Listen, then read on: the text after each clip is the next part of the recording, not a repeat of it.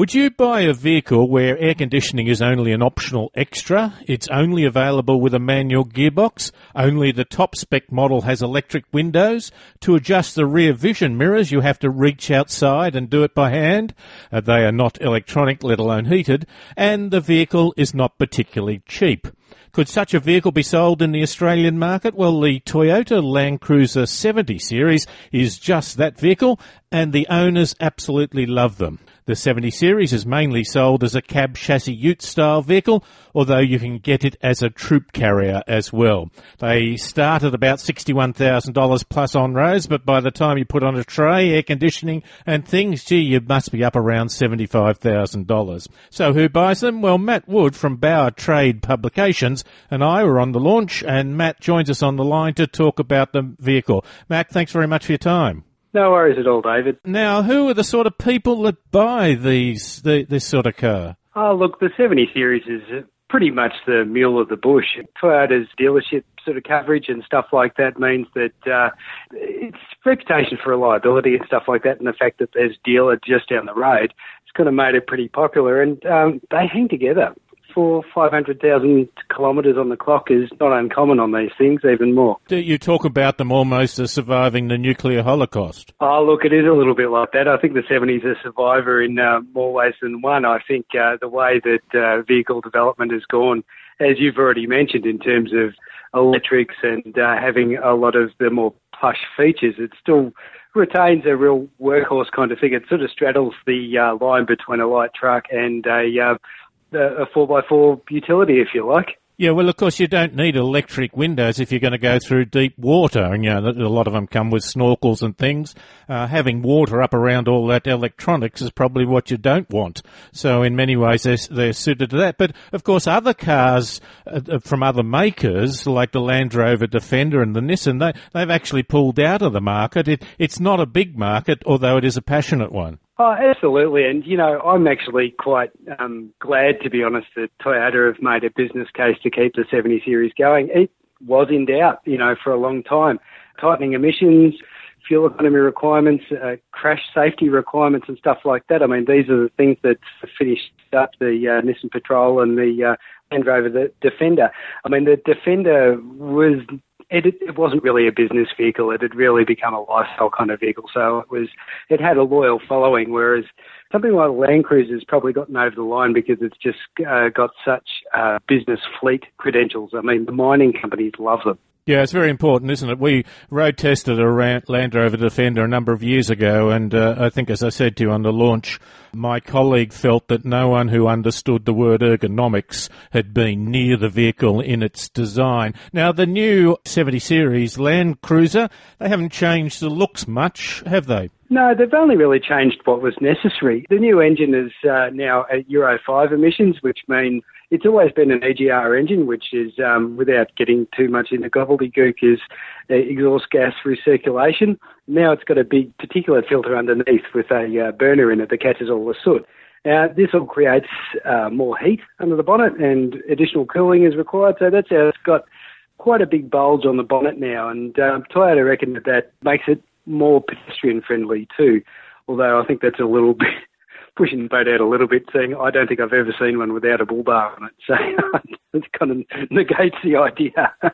yes, of course, a lovely comment. Uh, but the the idea, of course, that it's a boxy square thing. Uh, I think it's almost a religious icon. I mean, you wouldn't put solar panels on a Gothic cathedral. You wouldn't make this look too modern and fancy in its own way because the market just loves it as what it is. You mentioned the engine, 4.5 litre V8 diesel. That's pretty big without huge output figures. What are, what are they? It puts out 151 kilowatts I can't recall the torque off the top of my head. I think it's 450 newton meters. 430, I think, at uh, 1200 revs per minute. So it's got low down grunt. There's no doubt about it. That low torque curve runs all the way up to 3,200 RPM. So, like uh, the current crop of uh, 4x4 dual cab utes that are just that market's just booming at the moment.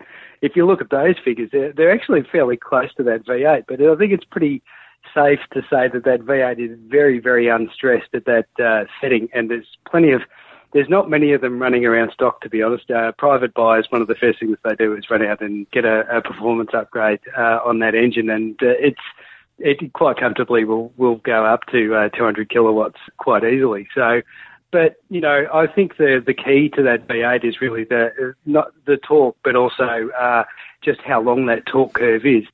It, it's got to be remembered that even though there's a whole bunch of utes out there that can tow three and a half ton, this is the only ute on the market that can actually carry a ton on the back and tow three and a half ton. A lot of people uh, get a little bit.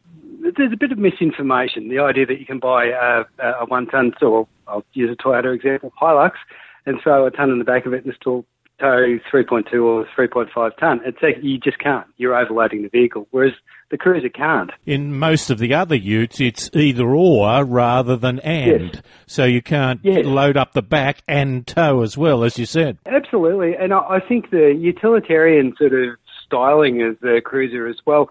I mean, it really wears its undies on the outside. This truck, it's uh, it's sort of it's all functionality. There's nothing left for the imagination. It's got a bonnet, it's got doors, it's got a bigger chassis now on the single cab. It's really built to carry and to pull and um, go virtually anywhere anyone's going to want to go. You've tested a number of trucks in your time as well, which is great.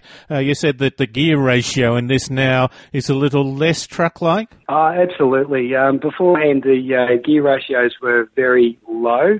So uh, previously on the highway, you'd be sitting at about two and a half thousand RPM, which um, didn't do wonders for fuel economy, and it sort of had it screaming. Now with the uh, revised fifth gear ratio, there's also revised the second gear ratio. That cruising RPM's down to like 1900 RPM now, um, which makes a lot more sense.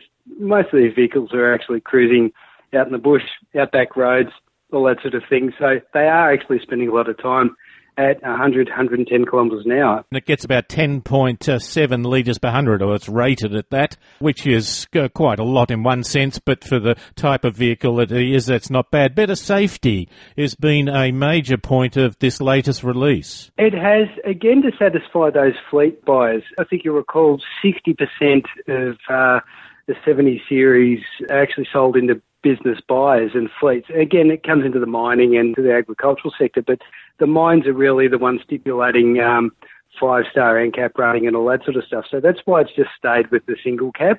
Obviously, it would have been nice if that development was pushed out across the range um, into the private buyers as well. But they're really meeting uh, their obligations as far as uh, these big uh, mining corporations go in terms of what they consider access- uh, acceptable. Vehicle stability control, active traction control, hill start, assist, brake assist, electronic brake force distribution. Certainly the digital revolution is a main part of that, but also things like front seatbelt pretensioners and uh, front passenger seat belt warnings are all part of just making that uh, a little bit more uh, safer, well, a lot more safer, and, and, as you say, appealing to the markets that way. They now do come with cruise control. You were a little surprised, really, that that was their, their one of their standard features. Look, it's great that they've thrown it in as a standard feature. I would have thought aircon would be a more attractive standard feature because, frankly, I can't see many people buying it without air conditioning. especially seeing so so many of them actually operate out in the bush. So um, really, unless you want to keep the flies out of the cab, you know, you want the windows up and uh, and the aircon on. So I would have thought it would have been better to go the other way around. I would suggest it's probably cheaper to have cruise installed from factory than it is uh, the aircon. But no, no doubt there's some mining operations underground where they, they may not use air conditioning. It's a shame an interesting reflection, but again, probably something that you can do cheaply and wave the flag about. I think part of that was, uh, you know, you, you're talking about uh, cruise control and costs uh, and air conditioning, I believe, through the factory if you order one, which gets put in at the dealership, I believe, over $2,700. So it starts to put the price on. You said that people love them and they love to add things for them. That really means that quite a lot of them going around are pretty pricey cars. Oh, absolutely. It, it's um, it, outside of its sort of vocational existence, if you like. Uh, it it very much uh, is a badge of honour. It's almost like a road-going pair of R.M. Williams boots. You know, it, it sort of it tells everybody that you go bush and you mean business and you, you know your baling twine from your zip ties. You know, it's it's, it's really got that kind of aura about it and and that's what's made it so popular. Plus the fact it is a tough bus.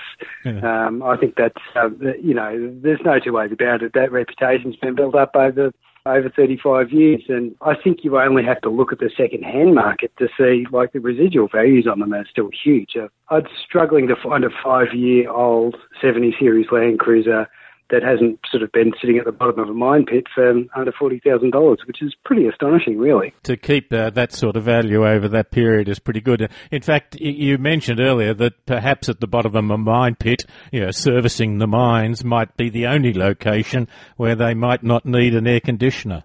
Uh, look, there's a possibility if they're used underground and stuff like that. I mean, I've never spent uh, any amount of time at the bottom of a mine pit.